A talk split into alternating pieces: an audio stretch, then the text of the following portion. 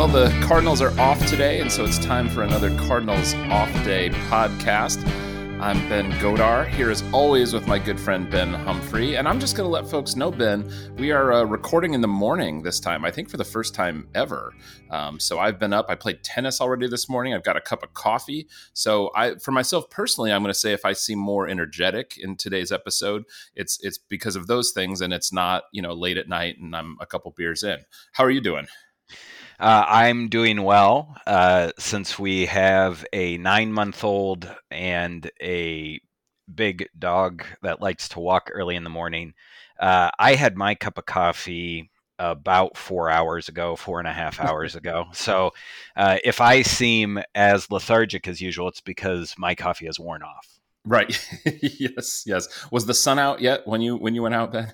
Uh, it, it was. And actually, what is pretty fun is we had a couple of Cooper's Hawks nest in the neighborhood, and their fledglings are out and about. And around six in the morning, uh, the parents and the the young Cooper's Hawk are out flying around the neighborhood and being very loud. And so the baby and the dog were very interested in that uh, a couple blocks from our house, and that's been uh, something we have been able to watch for about a week now, and adds a little bit of uh, you know nature and wildlife to our morning walk in the suburbs that we you know don't often have. Very nice. Very nice. Well, uh, today um, we actually have a whole bunch of questions that folks have emailed in. Um, and, you know, with obviously the trade deadline just happening, I think a lot of interesting things to wonder about well, what's going on with the team, where it's going. So we are going to be doing a 100% uh, mailbag episode today and just kind of burning through those questions. But before we do that, uh, Ben, well, what have you learned? Um, I have learned that the Cardinals are more willing to sacrifice fielding prowess for batting prowess uh, after last season. Um, and we've seen this a little bit early in the year with Juan Yepez, uh, the team going out of its way to find uh, opportunities for him. Uh, Brendan Donovan is versatile, um, but the reason that he's versatile is he's, I'd say, league average ish at a lot of positions. I don't think you would call him an elite fielder at any position, at least based mm-hmm. on what I have seen. Um, and now we are seeing it with, you know, Nolan Gorman uh, taking plate appearances away from Tommy Edman at second base now, and the trade of Harrison Bader to the Yankees and moving Dylan Carlson to center field. Uh, the team seems to be leaning a little bit more uh, toward hitting skill uh, with the way they're constructing their roster and lineups uh, since the start of the year. And uh, I think that's been pretty interesting to watch. Yeah, absolutely. Absolutely. Um, well, um, and similarly, I think I've learned that, uh, you know, the, uh, rumors of Paul DeJong's death may have been greatly exaggerated, uh, and obviously, it's he it's a small number of games still that he's been back in the major leagues. So I'm not going to, you know, declare anything. But uh, you know, I do I think it's worth keeping in mind that for the the first three years of Paul DeJong's career, 2017, 2018, and 2019 he was a, a 121, 102, and 99 uh, OPS plus uh, uh, player. So, um, you know, that obviously that first year, you know, really flashed something and then was about a league averages hitter after that. But, you know, a league averages hitter that also played a very good shortstop defense. So, uh, you know, in short, a valuable player. Um, 2020 um, and 2021, you know, he fell off. Um, he was uh, about, uh, you know, 10 to 15% below league average. Um, and again, as a reminder, uh, Edman has been 10% below league average uh, throughout his career. So, you know, kind of a comparable type player there. And then, uh, you know, and then of course this year, uh, early in the season was just unplayable, went down to the minors. My point being, I think if you look back over Paul DeJong's entire body of work, the fact that he's, um, you know, he's still he's 28 years old, which is not young, but it's not old either. Uh, you know, I think we can be optimistic that Paul DeYoung can, you know, potentially remain a, a productive member of this team. And frankly, I think the Cardinals are in a really good position because, um, you know, D- they brought DeJong back up. He's he's playing uh, very well so far, and if he if he maintains that, obviously great. But they've also proven to themselves that Edman can be a valuable utility player, and so if DeJong were to, you know, his offense were to kind of crater again, uh, you know, I think they plug Edman back in there, and uh, you know, and, and hopefully bat him at the bottom of the order instead of the top, and uh, they're still fine. So um, you know, this team, one of the things that makes me most excited about this team is there's a lot of depth. There's more depth than I think we've seen in, in a number of years. And having Paul DeJong back up there, um, especially in place of Edmundo Sosa, uh, really, uh, you know, is, is just another piece of that. So. And it's it's interesting because uh, Tommy Edman hitting worse than Paul DeJong uh, this year uh, in the month of July. Tommy Edman had a 214 weighted on base average and 37 weighted runs created plus, which means he was uh, 63 percentage points below league average. Opened the door really uh, for Paul DeJong uh, if he hit in AAA, which he did to his credit, uh, to get that opportunity. And now it seems like we are uh, once again having a shortstop competition of sorts with Paul DeJong uh, having an opportunity uh, to be the front runner. Which the more things change, folks, the more they stay the same. So, yeah, absolutely. And I know, and I know people people get on us for being, uh, uh you know, uh, saying nasty things about Paul DeJong, But of course, we don't believe we say nasty things about him. I think we feel like we've been consistent in saying that this guy profiles more as a utility player, and and I think could be incredibly valuable for the Cardinals in that role. Just as I said, here's a guy who you know can step in and be an everyday shortstop if you need him to be.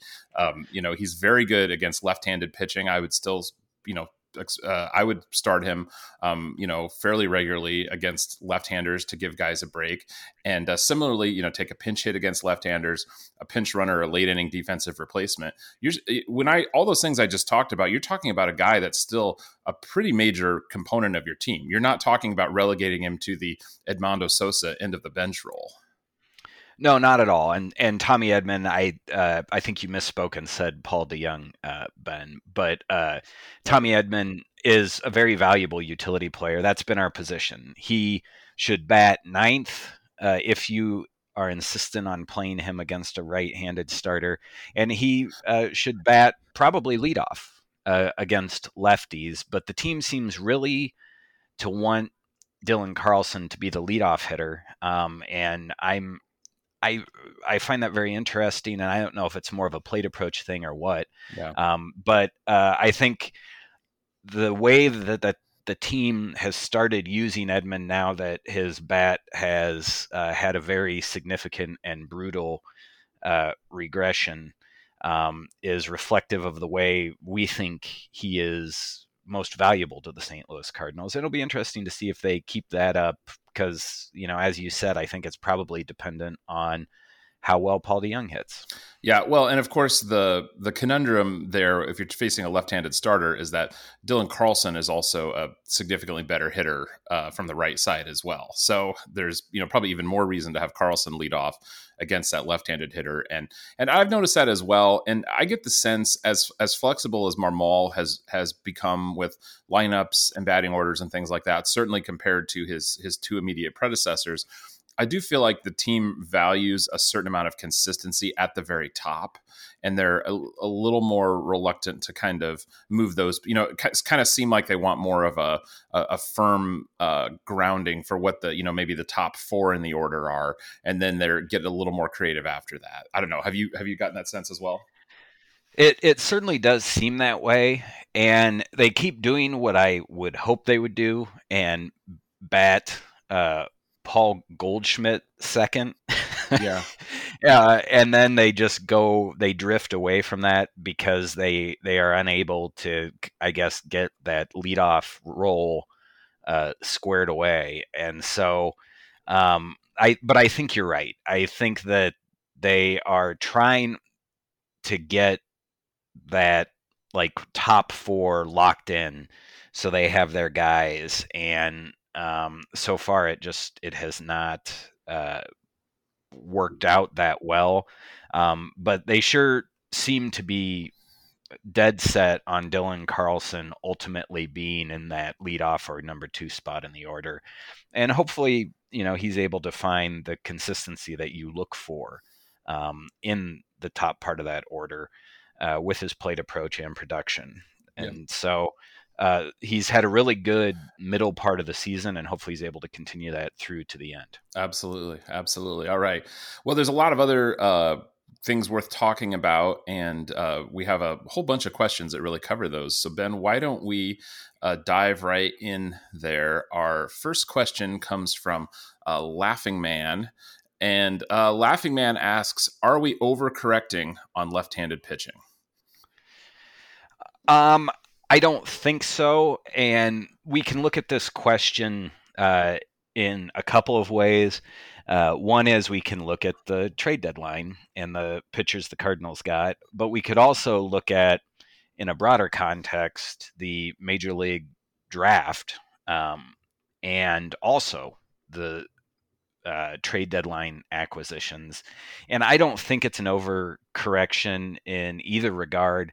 Um, we talked about this a little bit with Kyle uh, after the draft, um, and it seems that the team just went with you know guys who were high on their board who were within the the eh, the range that they wanted to sign players for and so they took the best player available that they felt would sign in a way that fits uh, with their overall approach to the draft which i should say ben um, I was reading uh, articles about the draft now that the 2022 class has largely been signed. Mm-hmm. And the Cardinals, uh, since they went to the new uh, bonus system, are one of a handful of teams that consistently outspend their draft bonus pool. So they actually, Bill DeWitt spends more money on draft picks than the Cardinals allotted pool. And uh, quite frankly, I think he de- he deserves recognition for that because I think that's a smart thing to do for an organization and for ownership. But um, I, with respect to this draft, I think they just signed the pitchers they thought were best that fit within their approach to the bonus pool. Yeah. And then at the trade deadline, they went out and they kicked tires on a lot of starters, and yeah. you saw that. Uh, with all the rumors about who they were interested in, and this, that, and the other.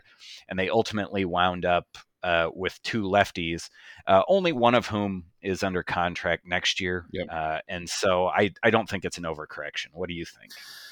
Yeah, I agree. And, and I guess a distinction that I would make as well is there's left handed pitchers and then there's lefties. Um, and, you know, uh, there are certain types of left-handed pitchers, and you you definitely see this prominently in bullpens, right? You see the left-handed pitchers that ba- that you know the, what we you know back in the you know ancient days of you know 2018 or 19 would have called loogies, right? You had the uh, the guys who just really beat up left-handed pitching. Usually, it's a nasty, nasty slider that they just can't pick up, and so they're um, you know the the heavy splits against them um etc and, and, you know and there are starters of course who do that you know as well maybe have some some bigger splits.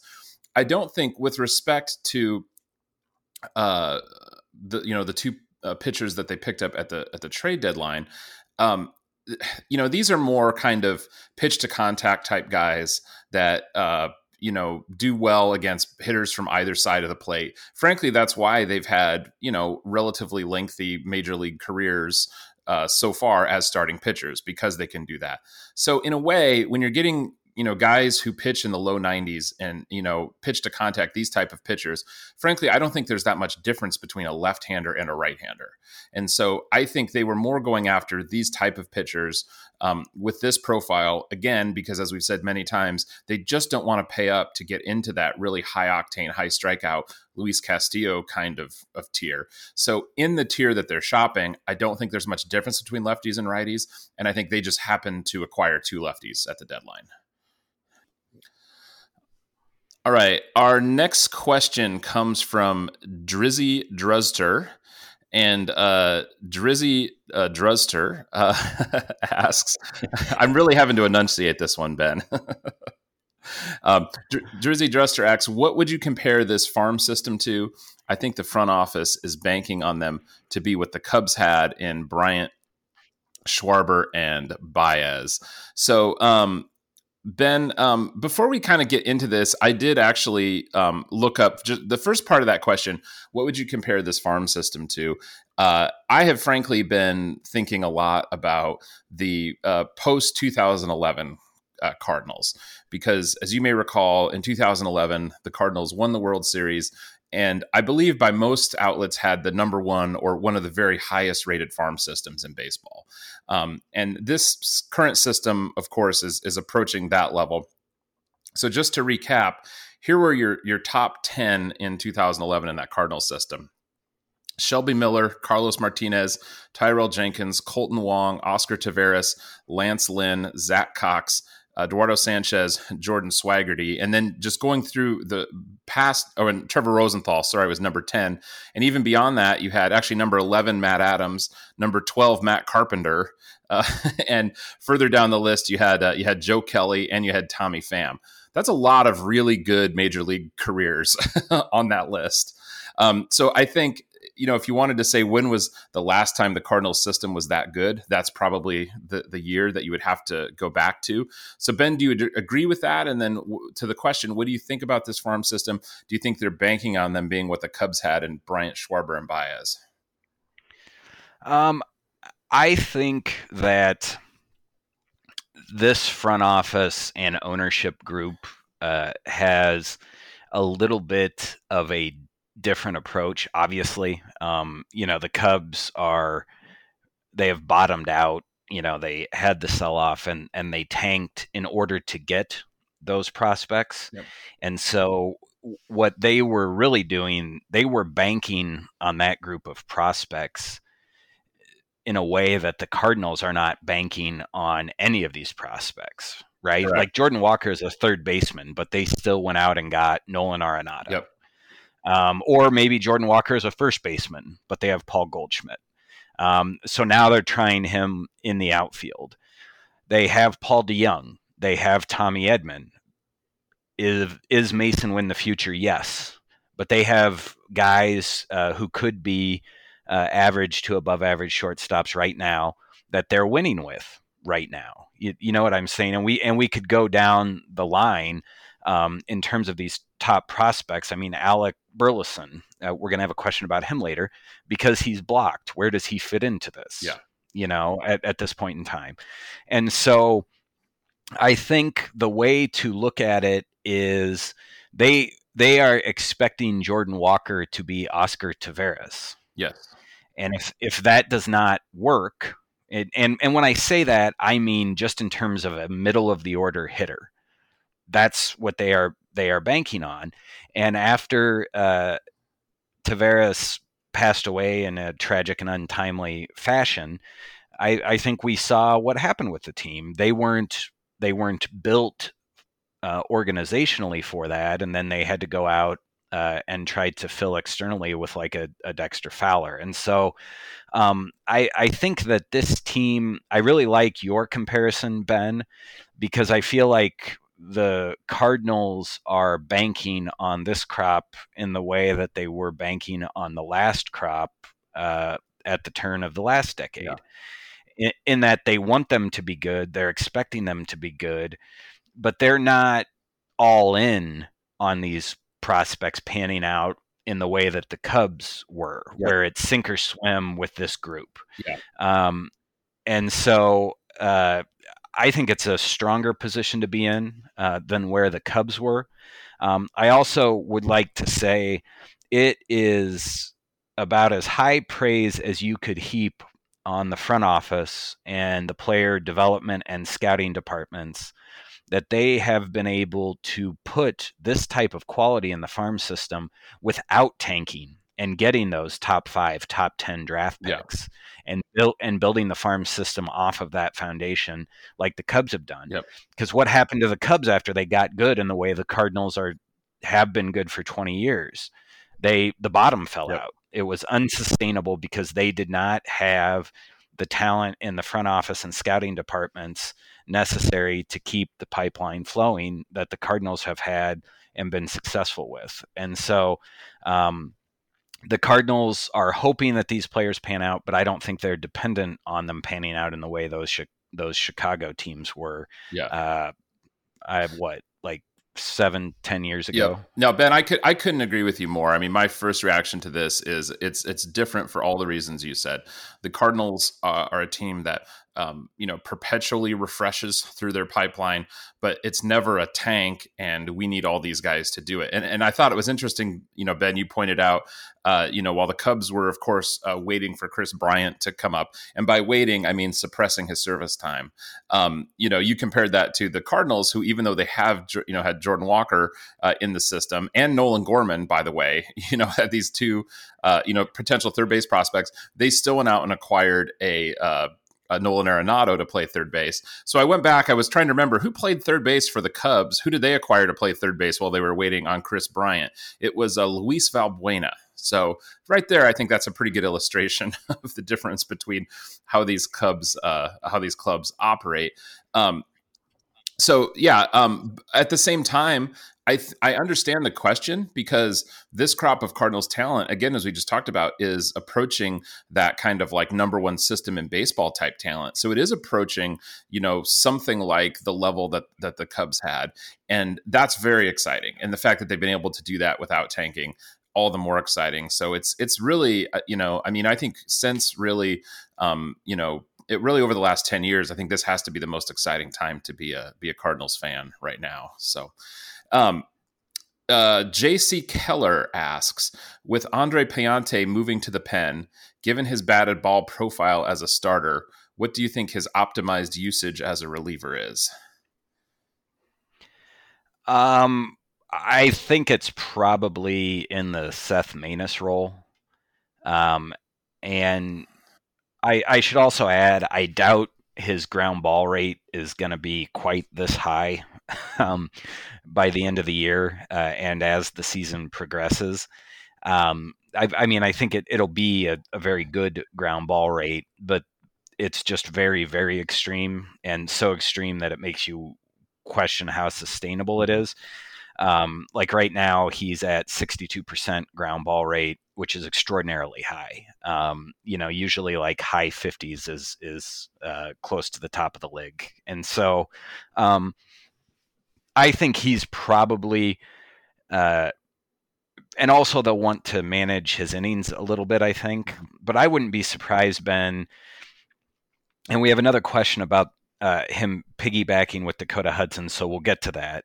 Um, but I wouldn't be surprised if it it may not be a formal piggybacking situation, but they might use him, you know, when they need a couple innings there to bridge the gap uh, to the late inning guys. You know, if you have a starter go four and a third or or just five innings, I wouldn't be surprised to see them give Pallante, you know, two innings uh, in a row and, and kind of use them in more of the uh, a little bit longer appearance mold for relievers. What do you think? A hundred percent. Um, you know, Pallante, um, you know, frankly, has a little bit of a probably more of a starter profile. You'd say. I think his, uh, you know, his greatest asset, I think, has basically been the low walk rate. You know, he's kept his walk walk rate pretty low he is not by any means a high strikeout pitcher. He's a pretty low strikeout pitcher, though on this Cardinals club that doesn't that doesn't really make him stand out much because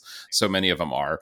Um, you know, and, and as you said, his uh, the, the, ground ball rate is is pretty high right now, um, and and I think it, will continue to stay pretty high. I'm looking at his you know minor league last two minor uh, or I guess it was last season. You know, he was uh, uh, just under 60% in uh, across double A and triple A. So, you know, I think it it could stay relatively high.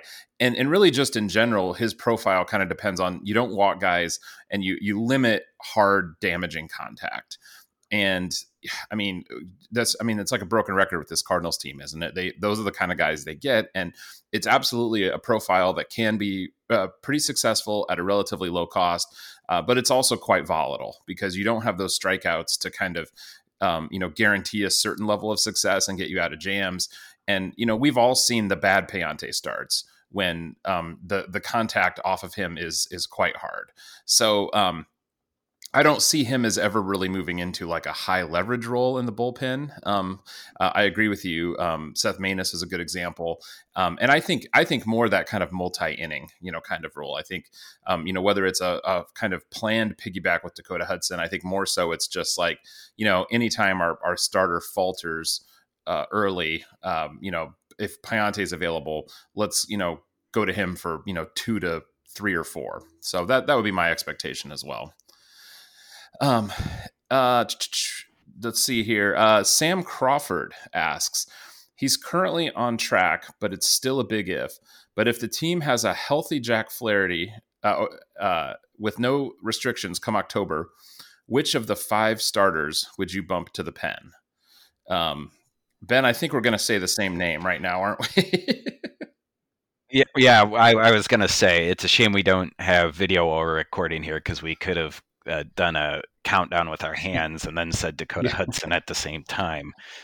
Um, it's uh, I Hudson is the obvious candidate because he's the worst pitcher, um, and I think that's the move that the team will make. And then I think that they, you know, probably use Hudson in the break glass in case of emergency. And by emergency, I mean the starter gets shelled and we we need the you know the long reliever of myth and lore that Mike Matheny always felt he needed but would never use. Right.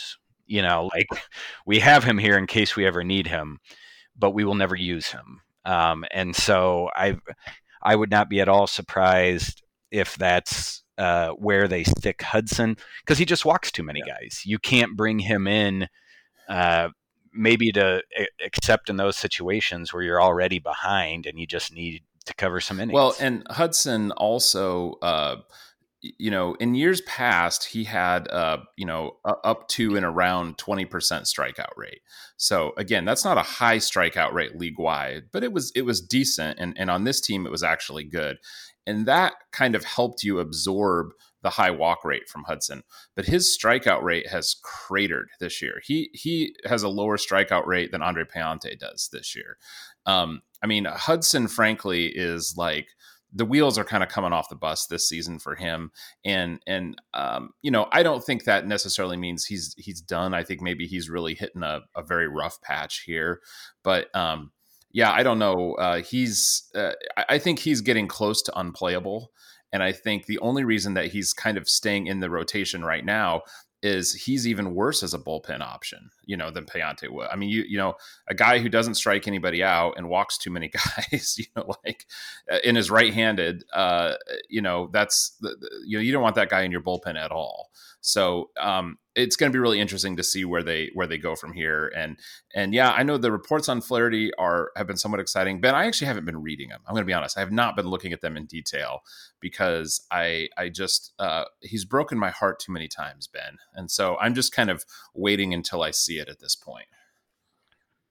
Yeah, he has uh, Flaherty has reached um, for me the Chris Carpenter uh, you know, like like post two thousand and six Chris Carpenter. I was, was going to be even meaner. I was going to say Mark Mulder was the name that came to mind. I yes, I I can definitely understand the Mulder thing, um, but like Carpenter, you know, after two thousand six, he had Tommy John, and then uh, was able to be pretty good for a couple years uh, well, more like three years, but he had, you know, a litany of problems for like two years, but then was able to come back and, and pitch very well and then had problems yeah. again. And so uh, with him, I just kind of took the, uh, the approach of I am not expecting anything. So anything he gives us will be a pleasant surprise. Yeah. And that's where I am with Flaherty, certainly this year. Right. Um, and you know we'll we'll see what it's like come spring training. But this year, uh, I think it is it fair to say Ben that the official Cardinals off day podcast position is. Uh, we are not expecting anything from Jack Flaherty, so we will be very happy if the Cardinals get anything from Jack Flaherty. Well, hundred percent, and I think we're also, uh, you know, one of the great things about the trade deadline moves is um, we can comfortably take that perspective, and hopefully the Cardinals can as well, because really over the last two years, they've been so understaffed in terms of starters. And so as Flaherty has kind of gone on and off and lingered, um, you know, on the injured list, it's basically been like, uh, you know, their solution to that has essentially been uh, prayer i think you know that he will come back at some point and really uh, again with with uh, you know four legitimate major league starting pitchers in the rotation right now um, you know if you get to the postseason with four those four pitchers, you're absolutely fine. So if they don't get anything from Flaherty over the rest of the season, I think they're still okay. But yeah, if he comes back, that would be amazing. You know, if it's in like a, you know, short burst bullpen role. If he comes back and has enough time to, you know, join your rotation, you know, then that's that's even better. But I agree, that's kind of an icing on the cake situation at this point. Um uh, so our next question um, comes from uh, our good friend uh, Daniel uh, at C70, uh, and he asks, "When do you see the promotion of Alec Burleson, and what has to happen for that to occur?" Um, and we actually chris childs kind of replied to that comment as well to, to just make sure we were aware and, and thinking about the fact that burleson also is not currently on the on the 40 man so so ben i have some thoughts on this but do you have some thoughts on when this when this happens uh this and we touched on this i think last episode or two episodes ago, ago. i i firmly believe that alec burleson uh, makes it to St. Louis when Corey Dickerson is no longer under contract, or there's an injury. Yep. You, you, know, an injury could always force the team's hand. Um, but assuming health for everyone, uh, which you know, when we're talking about Tyler O'Neill, obviously that's an open question. Um, but Dylan Carlson has spent time on the injured list as well. Uh, but when you look at the roster with Nootbaar, who has hit very well uh, recently, um, and Dickerson, who has also hit very well uh, more recently. If there is an injury, do you want an all left handed outfield for all intents and purposes?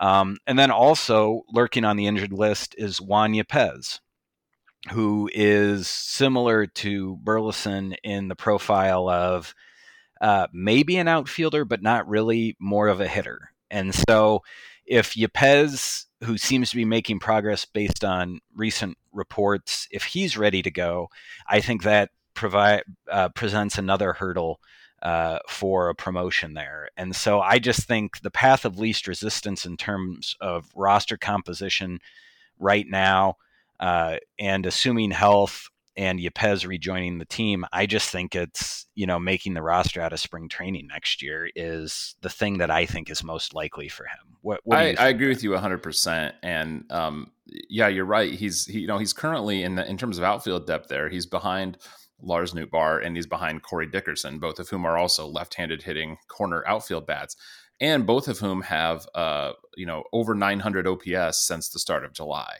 Um, you know, both actually playing quite well right now.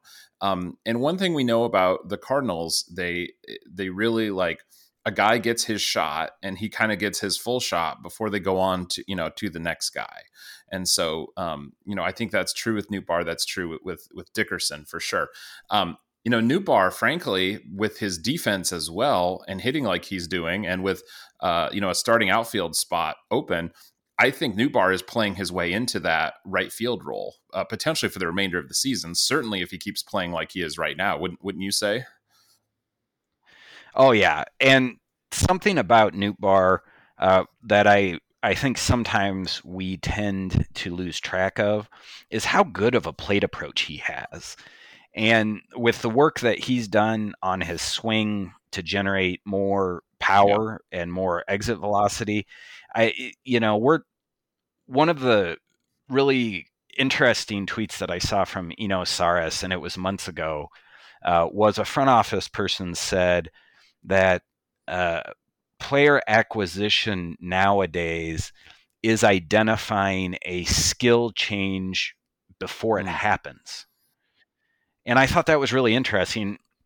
And what it means is uh, everything is is there's scouting is still very important, but when you're looking at folks who are in the high uh, major or excuse me high minors or the major leagues, they have so much data on them that you know they know who that player is. Everyone knows who that player is inside and out in a way that teams have never known before because they have it down, you know, to the millimeter how far they traveled to catch a fly ball, for example, and how hard they hit it.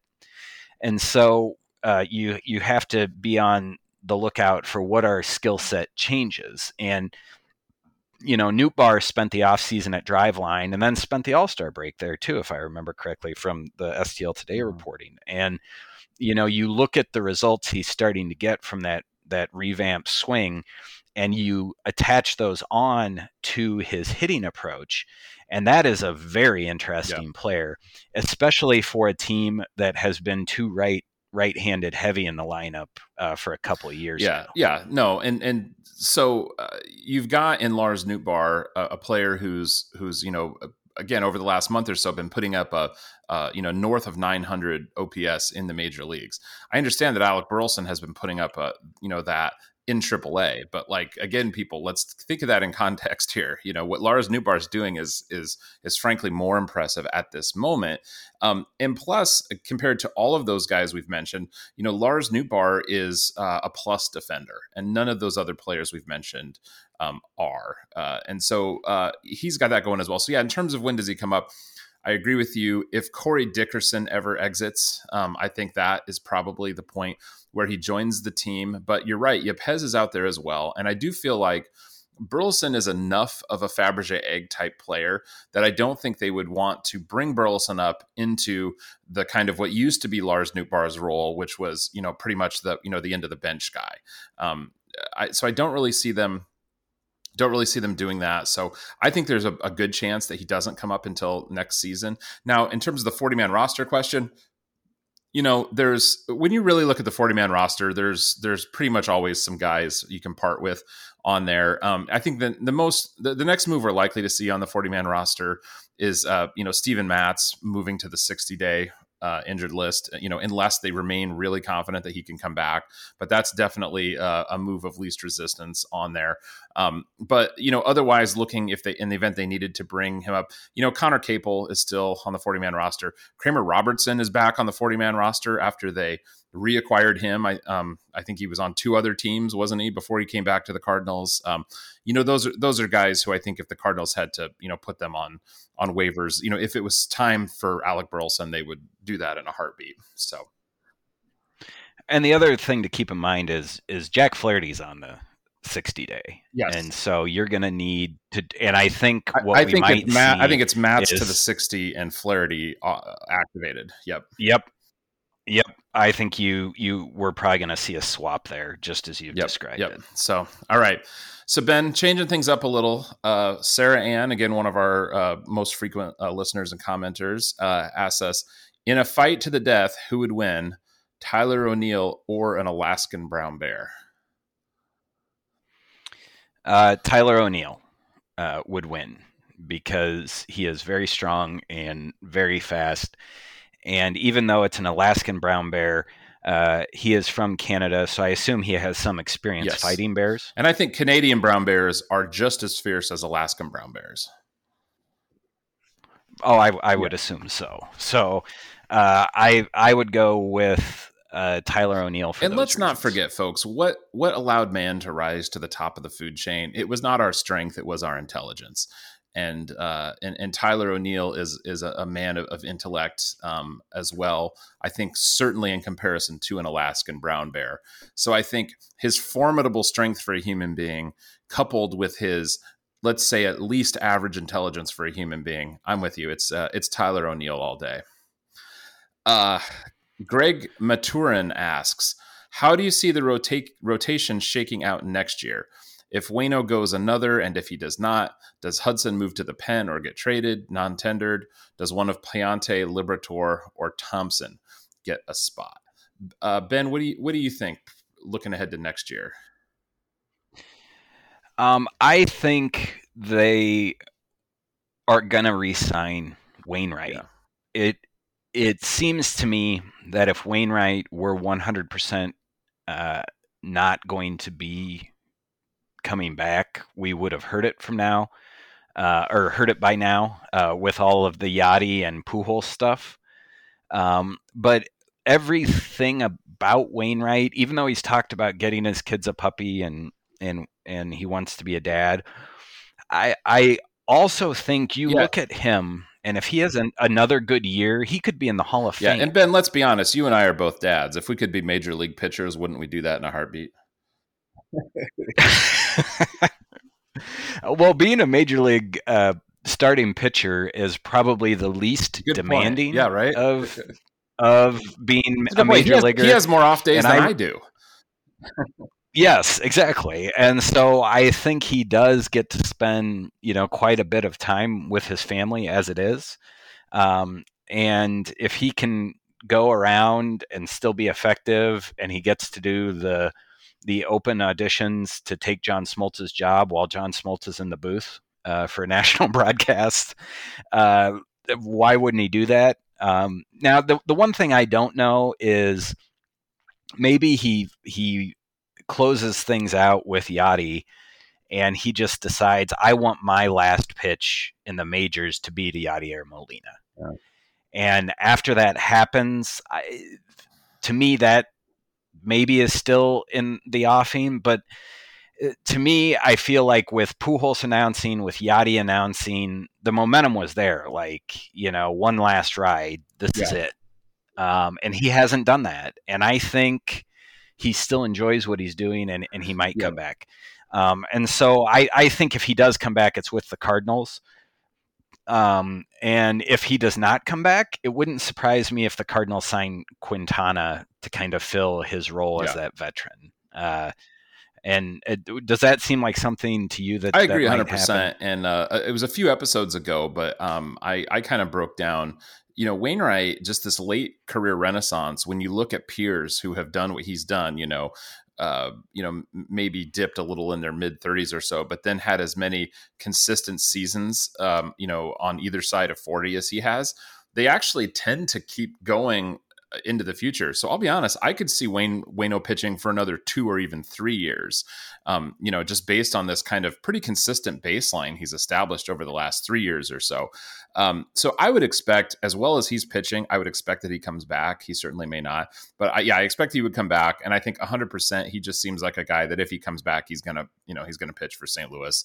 Um, so so let's just look at their rotation next year. If Wayno comes back, you uh, just with guys that they w- would have under contract, you've got Wainwright, Mikolas, Flaherty, Matz, and Montgomery. So there's your there's your five man starting rotation right there. So you know they're pretty much already set to come into next year. And again, even if you take Wayno off that list, I mean they're they're going to come into next year, frankly, in a better position than they've been the last few years. Where you know we always had kind of a, a low end competition for you know maybe the last two rotation positions with your you know your various uh, you know John Gant and such. Um, you know, kind of in the mix there. Um, so Ben, I guess to the other part of this question though, let's assume Wayno's not there. Um, and so in that case, you don't have somebody who's kind of locked in there. I agree with you. I think that Quintana seems like a guy that they might kind of extend. He was on a one year make good contract. Frankly, I think they'd be working on that right now if there weren't some question about Wainwright, you know, because they're not going to sign yeah. Quintana and then also sign Wainwright because again, I just listed five names and they're not going to have that many veterans on you know kind of uh, you know multi-year or you know at least you know under contract anyway. Um, so so you know in a universe where Wayno's not going to be there, I think Quintana's an option. What do you think about those internal options? Uh, Greg asked about Pallante, Liberatore, Thompson, uh, etc. Well, the you know you have Hudson is there um, as well. And I think he's. Oh, how could I forget Dakota Hudson? and he's uh, entering his second ARB season. And it feels like the team might. You know, he's getting that into that realm where he's more expensive and the team doesn't want to pay for him yeah. given his production. And so I would not be at all surprised to see a trade on that front. And then uh, I I think uh, Pallante is probably going to do next year what they did with him this year to start the season, and that's pitch out of the bullpen. And then I think it's you know probably Liberatore and Thompson are in AAA, and they're the next guys up Uh, and then you you you also though have to look to that next wave of Yep. you know McGreevy uh, and And the guys you've yep and Graceffo uh, who they have in Double A because they're going to be knocking on the door by mid-season, I think. And so Yep. Um, they're it took them a little while, but I think they've gotten back to the point where they have the depth that they like. Um, because as we've talked about before, what the Dodgers have done is they've basically compiled like a seven or eight man starting rotation uh, Yep. for all intents and purposes. And as you've seen what happened in LA this year, uh, it's a smart thing to do Yeah. because Yeah. pitchers get hurt. And I think that LA is also a lot more aggressive with the injured list. Um, and I think if the Cardinals are able to have the depth that it looks like they will have on paper next year, they can be a little more aggressive where it's, you know, we aren't seeing how you feel after your start if you have an issue. You're just going to go on the 15 day and we'll call Yeah. the next guy up and you can have a couple weeks off and we'll Yep. go from there. Yeah. And, and I think that's where they want to be and where they need to be. Yeah, we've we've talked for a long time about how you know good clubs don't have a five man rotation; they have a six, seven, even eight man rotation. And so, you know, again, we, we kind of focused a lot on the the top five, and we are in a case here where it does look like the Cardinals might have a pretty clear top five going into spring training, which they haven't had. But yeah, even in the world where that's the case, they definitely need those kind of you know six, seven, eight guys. So just real quick on those guys, yeah, I mean Hudson for me is really approaching non tender territory. Um, I think they're they're giving him uh, you know a, a- quite a ch- you know an extended chance this year just to kind of prove something. He is a former number one pick, so there's some kind of pedigree there. I think they're still trying to extract value out of, but I, I, I could see him in arbitrate. You know, as a guy who with with as many starts as he puts up could could get a value in arbitration that's not worth them picking up. So he certainly could see him getting non tendered. Um, you know, of those other guys, I think you have to have Pallante at the front just because he's done it more than you know than the others have. Um, so I think he would probably be next in line, and I think Pallante would be fine. But again, Pallante really seems to be more of that kind of you know pitch to hopefully weak contact contact back end of a rotation type guys. So um, you know he might be able to fill in and be fine, but I don't I don't see a lot of opportunity for him to kind of excel there. Uh, Liberatore and Thompson are you know are still guys with you know some some fairly high prospect pedigree. Um, you know, Liberatore has been really awful in the majors this season, but I know from talking to Kyle and people that watched him in the majors, they feel like we've kind of seen like the worst possible case scenario there. You know, he still does have some prospect shine on him. There are, there are certainly some skills there. You know, he can spin a curveball, etc. So you know, there, somebody like him, you know, potentially could take a step forward. Um, you know, he and Thompson both, and Thompson has gotten much better results when he's been at the major leagues this year. You know, I think there's still guys who could take a step forward to get, you know, into the back of that rotation and, and still probably have a ceiling as maybe a mid rotation type guy.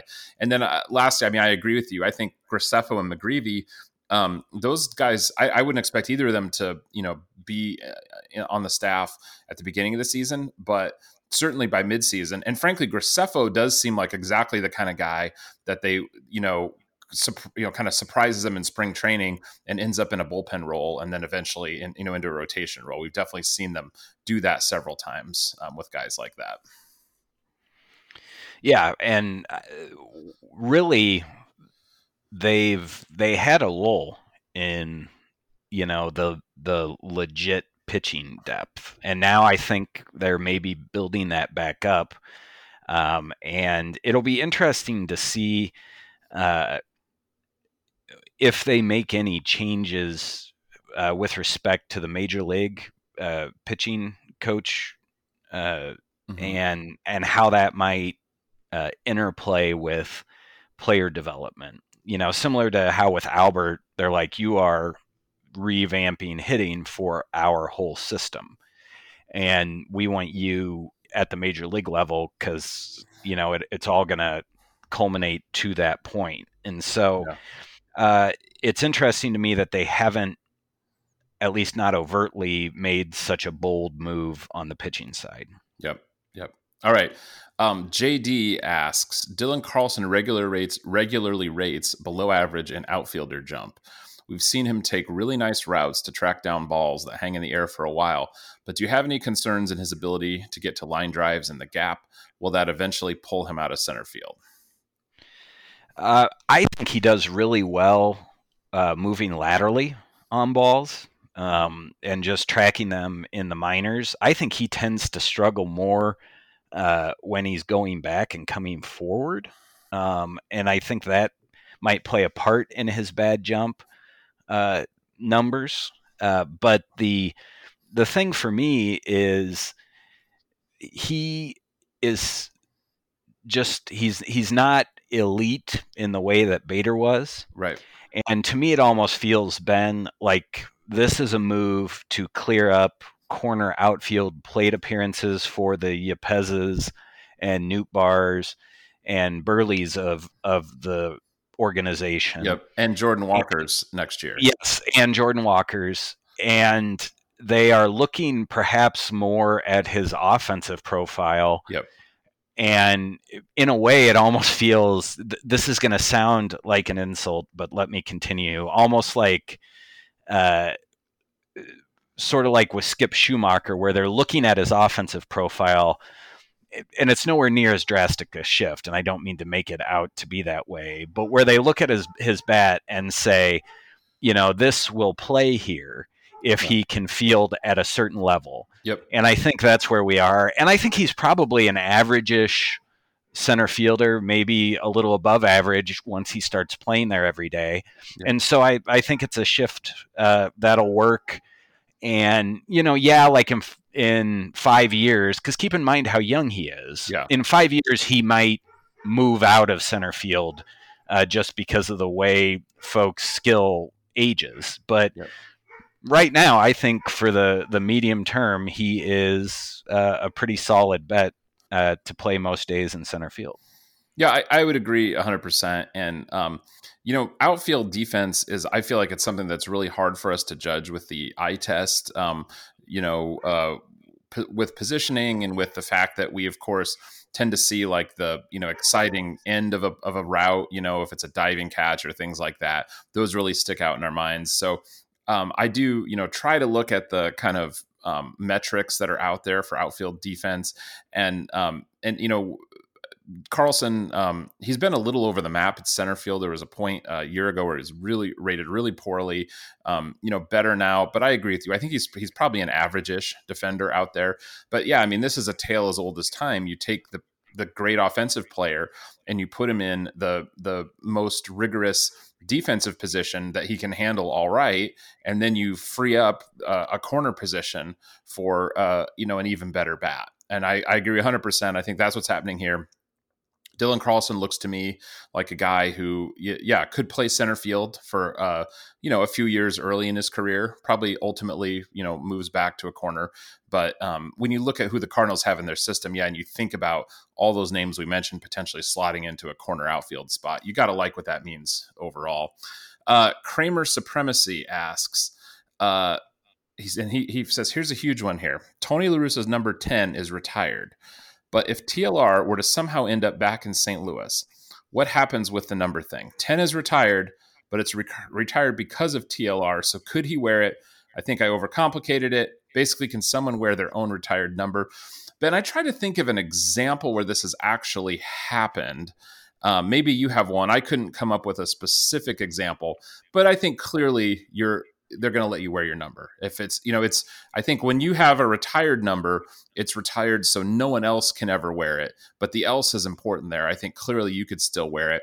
Um, you know, Albert Pujols, as a sort of recent example here. Now, of course, his number wasn't formally retired, but um, you know, I don't think, uh, you know, if John Gant had come into spring training and said, "Hey, I see five is available," I don't think they were given five to John Gant. What do you think? Uh, no, they were not. Um, you know, my thought was in spring training, like Ozzie Smith will come back and work with players. Ah, and usually he's got the warm up stuff on. Yeah. But you know that he has a jersey and you know that it's number one. Yeah. And if uh, Tony La Russa ever comes back, uh, which 100% will never happen um, with the way they have revamped the hierarchy of management in St. Louis. I just there isn't a world where Tony La Russa comes back. No. Um, but if he were, you know, the the other thing to keep in mind is who retired the number? The St. Louis Cardinals. And and who agreed to have it retired and who did they honor? Tony La Russa. So if Tony La Russa is coming back, everyone who is involved in this decision and has a say in it uh, can just as easily say, yeah, you get to wear number 10 again. You get to keep your panel on the outfield wall. Yep. Um, and we will simply take it out of or maintain it out of rotation for everyone other than you. And I, I think that's what would happen. Yeah, and Ben, you the, great point there. It's the the Cardinals, and by the Cardinals we mean Bill DeWitt, do whatever they want. Um, I wrote a, an article several years ago at Viva El Birdos about the Mark McGwire statue for uh, you know out in front of the ballpark, which they actually had made, and then between the time they kind of commissioned it to be made and the time they would have unveiled it, you know, the Mark McGwire narrative took enough of a turn that turn that they said, eh. And so, so far as anyone knows, it's still in storage somewhere in you know in in the the basement. And so then at the time they kind of announced, uh, you know, well, a, a, new sort of policy, if you will, saying, well, we'll re- retire the numbers and put statues out for uh, baseball Hall of Fame, you know, National Baseball Hall of Famers, and you know they've they've stuck to that since then. You know, we saw, of course, uh, you know Ted Simmons, you know, kind of recently get that treatment, etc. So you know that's what they say is the rule right now, but it's changed many times um, over the years. That's why we have Gussie Busch having number 85 retired out there because Gussie Busch was the owner and it was his 85th birthday, and he thought that would be fun. So you know these these things can change at at any time. Um, Michael Diver asks, "Is Miles Mikolas a sneaky quick pitch artist, or is he the victim of capricious and inconsistently applied rulings? And I wasn't sure I followed this at first, Ben, but I think he's referring to kind of guys stepping out on on Mikolas um, when he's when he's uh, he's pitching there, and that kind of frustrating Mikolas. Is that is that how you read this question? Yeah, and the umpires, uh, you know, seemingly giving the batters, yeah, preferential treatment when they do these things. I I think uh, Mikolas just works very quickly, and I think he he does do quick pitches. But I think the primary driver of the frustration is Mikolas works really quickly, and he wants to get the ball and go. And so batters try to mess with him to yep. get a competitive advantage by stepping out, calling time and the umpires have aided and abetted them in doing this a few times this year. And and I think that's what it really comes from is Miles Mikolas works fast and he wants to work fast. Yep. and batters want to mess with his rhythm so they're monkeying around with timeouts and stepping out of the box that type of thing. And Mikolas doesn't like it and I understand why. Yeah I mean this is kind of a, a tale as old as time the you know pitchers and batters um, trying to dictate the rhythm of an at bat.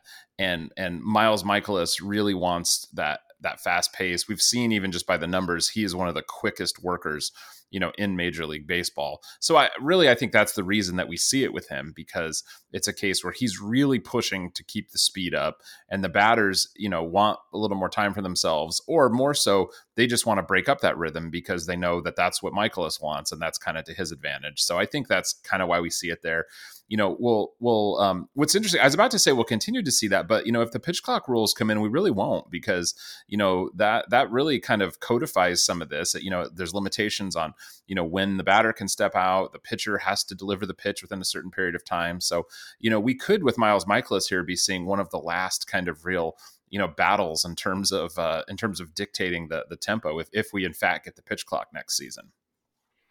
Yeah, because uh, the umpires will be forced to punish batters if they're uh, messing around in that way. And I think the the Cardinals will benefit at least with the starters because they've long preached working fast. And while Dakota Hudson doesn't work especially fast, um, they seem to get veterans who understand that and tend to work at a quicker tempo uh, for the rotation. Well, and whether or not it benefits the Cardinals, Ben, it will benefit the fans. And so, having having gone to a number of minor league games where the pitch clock is instituted, I am one thousand percent in favor of the pitch clock coming to Major League Baseball.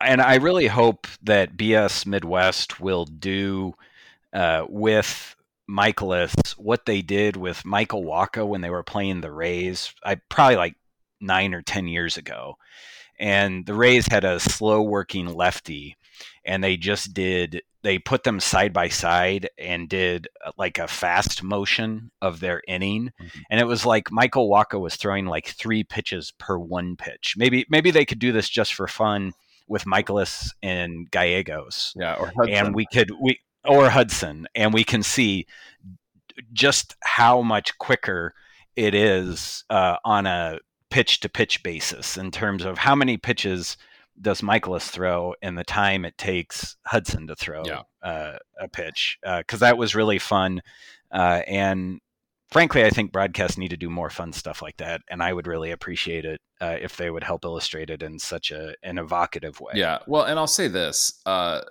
you know, uh, Hudson and Gallegos are both brutal to watch in terms of the time that they take uh, Gallegos at the at least you know Gallegos is often coming in in a late game kind of situation. So like last night, and again we're recording this on Sunday morning. You know he came in to finish off that game against the Yankees. It's a 1-0 game.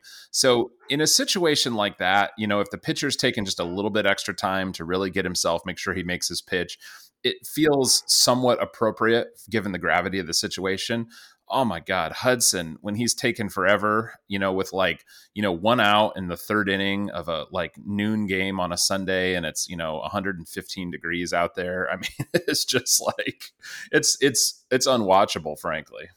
Uh, and with that, I'd like to move on to our next question from Alex Wasilik, who asks Do you agree with the decision to move Pallante to the bullpen? and use Hudson as a starter. And Ben, I'm just going to move right ahead on this. And I'm going to say, even though I think we've talked several times on this episode now about how, you know, Pallante, I, I, am more optimistic about Pallante overall as a pitcher. I think Pallante is a better pitcher right now. I do agree with the decision to use Hudson, as, continue using Hudson as a starter, largely because you know Pallante is a guy where I think you have some workload concerns, and so moving him into the bullpen, you're going to keep those innings down. But also, I think Pallante has more potential value as a, a you know kind of middle inning type relief pitcher than Hudson does. So I think you leave Hudson in there as a starter because that's probably the only place he has any potential value at all. And then once he's shown you he, he can't even do that, you know, then you you kind of make a tough decision. What what do you think? I agree with your take 100%. Um, I would also say that their respective repertoires, uh, Hudson is your uh, prototypical, I guess, probably like uh, mid 90s, mid 1990s starter, where, yeah. you know, he has a really good sinker and a good slider, and we'll see how much we can get out of that. And so, uh, it's also, though, worth keeping in mind he is coming off of surgery and yeah. he has described how he has a lot more range of motion mm-hmm. since he repaired his arm yeah. uh, and he's working with his mechanics in that way and so you know he is able to get that very good ground ball rate he's established he can do that as a starter and you know he does have the good slider and yeah. so i think you still need to give him that runway um, if for no other reason than for the other pitchers who are going to say, well, are they just going to give up on me if I undergo Tommy John surgery? Yeah. And I don't bounce back and pitch as well as I did before it. And, you know, something that I think a lot of times folks can lose track of is these are people. And yeah. you know you need to manage them as uh, uh, as human beings, and you know give them uh, credit and respect for what they have accomplished up to that point um, and I think there's a bit of that with Hudson, and I think it's understandable. Yeah. And so hopefully he's able to, you know, close things out this year, uh, find those mechanics, and and have a good home stretch. Yeah, and and I think it is also to be fair to Dakota Hudson. Um, you know, the the break on his two seam and the break on his slider. I mean, th- those those can definitely be plus major league pitches. Like there is, you know, there's a skill set there. You know, in a way you know there's some similarity with Jordan Hicks. You know his his stuff isn't quite as eye popping as Jordan Hicks, but there's somewhat similar in that like you can you can clearly see some good stuff there, but they just haven't really found a way to consistently harness that to make them effective major league pitchers. Um, uh, over over a long term. Um, our last question, Ben Sachin Parikh asked previously. You've mentioned we wouldn't have gotten the same performance out of Alcantara Gallen when referencing the trade that shall not be named if lack of pitching development means missing out on Cy Young or mid rotation starters, isn't that a code red level problem. Uh, ben, what do you think? Uh, I think it's a problem. And when you look at this team and you look at the pitchers that they have developed from within their system, uh, who have been contributors at the major league level, and you compare the Lilliquist era to the Maddux era, and these are also different front offices. Uh, there have been changes in player development as well. Um, but when you you look at the overall uh, kind of change in what I would view as the profile of their high level prospects, even Matthew Liberatore is someone they acquired from another organization, yeah. but his uh, ascent has not been smooth, and he does not look like a major league pitcher when he has pitched for the Cardinals, and that's a problem. Yeah. And I don't know if it's code red, uh, but I am very interested to know how the team is using tech and how that integrates with their player development in the minors, but also uh, at the major league level, how are they helping a Dakota Hudson, for example, find his optimal release point and repeat a delivery that allows him to to hit that and also allows him to say use his slider and sinker off of one another. And and how is that not coming through? Like i get that mike Maddux comes out and does the claw puts his hand on someone's shoulder and has a lot of success doing those things. But we have to also look at the team has had to go out and acquire four starting pitchers at the trade deadline two in each of the last two seasons. And so, uh, why are they having to do that? Why have the internal options not worked? Because, you know, like just even looking at a, a, an Oviedo, Ben, Oviedo had better stuff than either Jon Lester or Jay Happ. Why is it that the Cardinals were unable to turn him into a serviceable number five starter when they had injuries hit?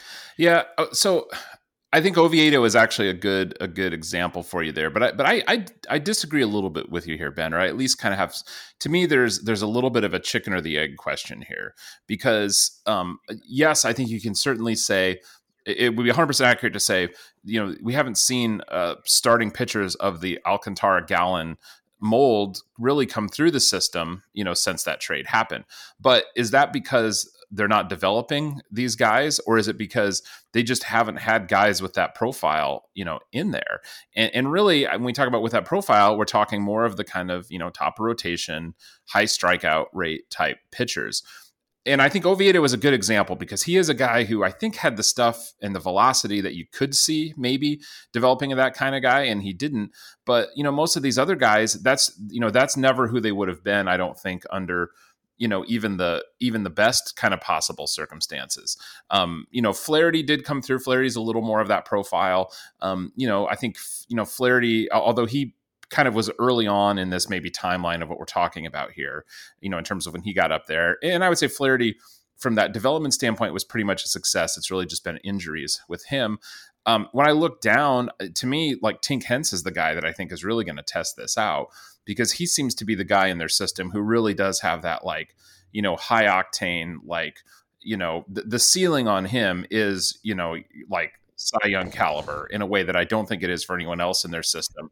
And frankly, and I talk about this with Kyle, it surprises me that they haven't even really gone out to draft guys with those kind of ceilings. You know, in the draft this year, we saw them going after, you know, mostly left handed pitchers, kind of, you know, low 90s, funky arm slots, that kind of stuff. So I, I don't know. You get what I'm saying, Ben? Like I, I, I'm not sure how much of this I can attribute to them not developing pitchers and how much this is just kind of these are the kind of kind of pitchers they've brought into their system. Yes, it's. I really like your analogy. It's a chicken or egg uh, situation, and I agree with it. I think McGreevy, uh, you know, he has that first round pedigree. Yeah you know, he's slated to be a fast riser. You know, I think he probably fits that mold as well. Yeah, um, yeah, he does. But so it'll be interesting because he's definitely like he's like a Lance Lynn, uh, a Michael Wacha type. um, in a way. Yeah. And so the Cardinals have historically been able to turn guys with that profile into useful starters. And so it'll be interesting to see if they can do that again. Um, I'm going to uh, complain one more time because I don't know if I'll ever be able to do it again, though. Uh, whoever on the major league staff was encouraging Carlos Martinez to use a cutter last year, you know, they need to be talked to because the pitch was terrible. Uh, and it was his worst pitch, and he was throwing it too often, and it was getting shelled. And I just can't, for the life of me, understand how that came about to happen. Obviously, there was a bunch of other stuff going on with Carlos Martinez, but you know, there was already a fire there. We don't need to pour gasoline on it in the form of a new pitch that sucks. So yeah, I, I mean, I mean, um, I think we could have a, a, congressional investigation to figure out like what happened with Carlos Martinez in the system because you know probably the most talented pitcher you know to come through the system in the last ten years and absolutely had a lot of success, but but um you know just. Uh, in, in a lot of ways didn't entirely harness you know that potential that was there and so yeah was it you know was it was it coaching was it his own kind of you know planning and game planning and then a- after a certain point it was also injuries you know um, and yeah. so uh, yeah there was there was a lot a lot going on there and and man i still sometimes shoot up in bed in the middle of the night as i think about the career that carlos martinez could have had Well, and it looked like he was going to have, uh, well, yeah, you know, really before the, the, the injuries hit.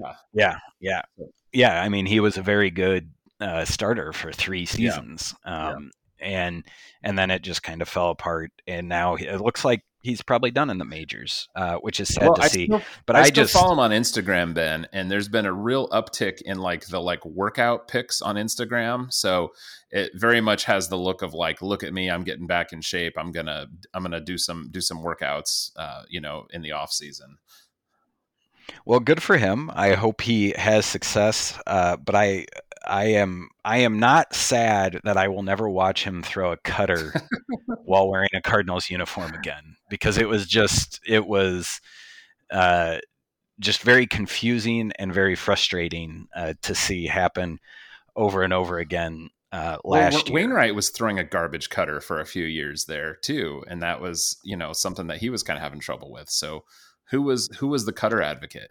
Uh, uh, I think it was Chris Carpenter. If we're being honest, uh, he developed that cutter and had success with it, and then it spread uh, like a virus uh, and stayed with the organization even after he left.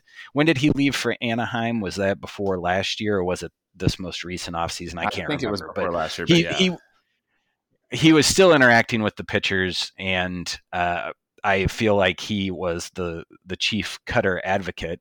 And uh, to be fair, uh, Wainwright uh, has had some success with the cutter in recent years, uh, and and relies on it, and it's been a, a pretty good pitch for him uh, this year. So, uh, but that being said, um, I I still just cannot believe that they stuck with that pitch with how hard it got hit and how bad it was for Carlos Martinez. But I digress.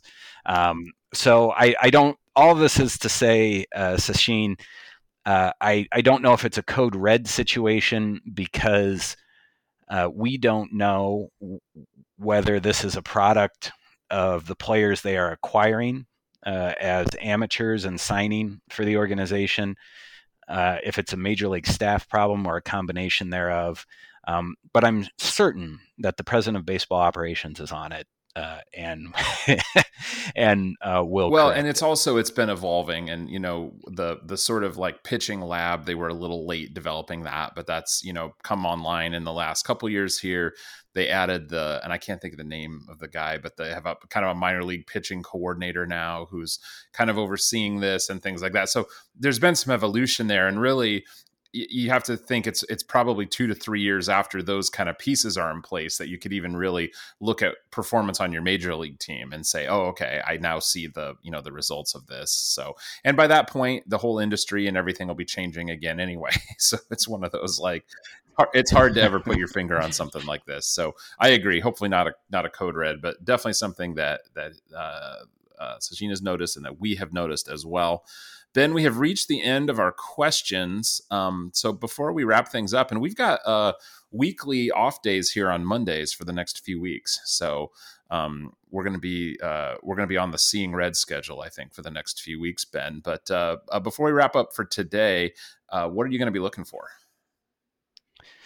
Uh, I am going to be looking for how Oliver Marmol plays matchups with the lineup, with Donovan, with Edman, DeJong, Nootbaar, Dickerson, and then once Yepez gets healthy again, uh, because I think it's going to be uh, really interesting since the team, uh, you know, got rid of Harrison Bader. I think it frees him up a little bit to play matchups, and I'm interested to see who he starts where and when. And I think our listeners might find that interesting as well as the team uh, looks to continue on the success they've had over the last week. Yeah. Well, interesting, Ben. You're kind of on the lookout for one thing that's a sort of new development after the trade deadline. And I'm kind of looking on the other side of things. Um, I'm going to be looking at starter innings. And on our, our last show, we did a kind of special uh, uh, Twitter live spaces, um, which we also put in the podcast feed. But um, Ben, you presented some really interesting information just about uh, you know the sort of uh, average number of innings that Cardinal starters have been going, and you know in short, uh, Wainwright and Mikolas have been above league average, but the rest of their starters had been fairly significantly below um, league average. Well, now that we've got Quintana and Montgomery in the mix, I'm really going to be interested to see, um, you know, uh, can they complete five, you know, between five and six innings consistently. Um, I don't expect, you know, the Hudson or whatever the last piece is. I, I don't really expect that. But for those two guys, I'm really going to watch that. And because if if the majority of the starters and the staff each time through the rotation are going five and six innings, I think you're just going to see uh, ramifications of that um, throughout because obviously that takes load off the bullpen. You're able to better use your stronger bullpen pieces you know effectively at the times you need them. And so um, you know they've been on a run of wins here uh, uh you know uh, of late. And uh, I think you're likely to see that continue if those starters are giving you you know those those uh, you know extra inning or two. Yeah I think you're right. I th- that and it also you know that's what the team's going for so it's yeah. also a good measure of whether or not they were successful uh, in attaining the goal that they had at the trade yep. deadline. Yep, 100%. 100%. Well, Ben, I think that's uh, it for today. Um, uh, as always, we, we uh, appreciate the, the questions. Uh, you can always send questions to us uh, at Cardinals Off Day on, on Twitter. Um, we do. I, we usually put out a call kind of shortly before a new episode. But even if you send them to us kind of in the middle of the week or something, we, we keep track of those. We try to answer all of them. I appreciate the engagement from everybody, and we will look forward to talking to you on the next Cardinals Off Day.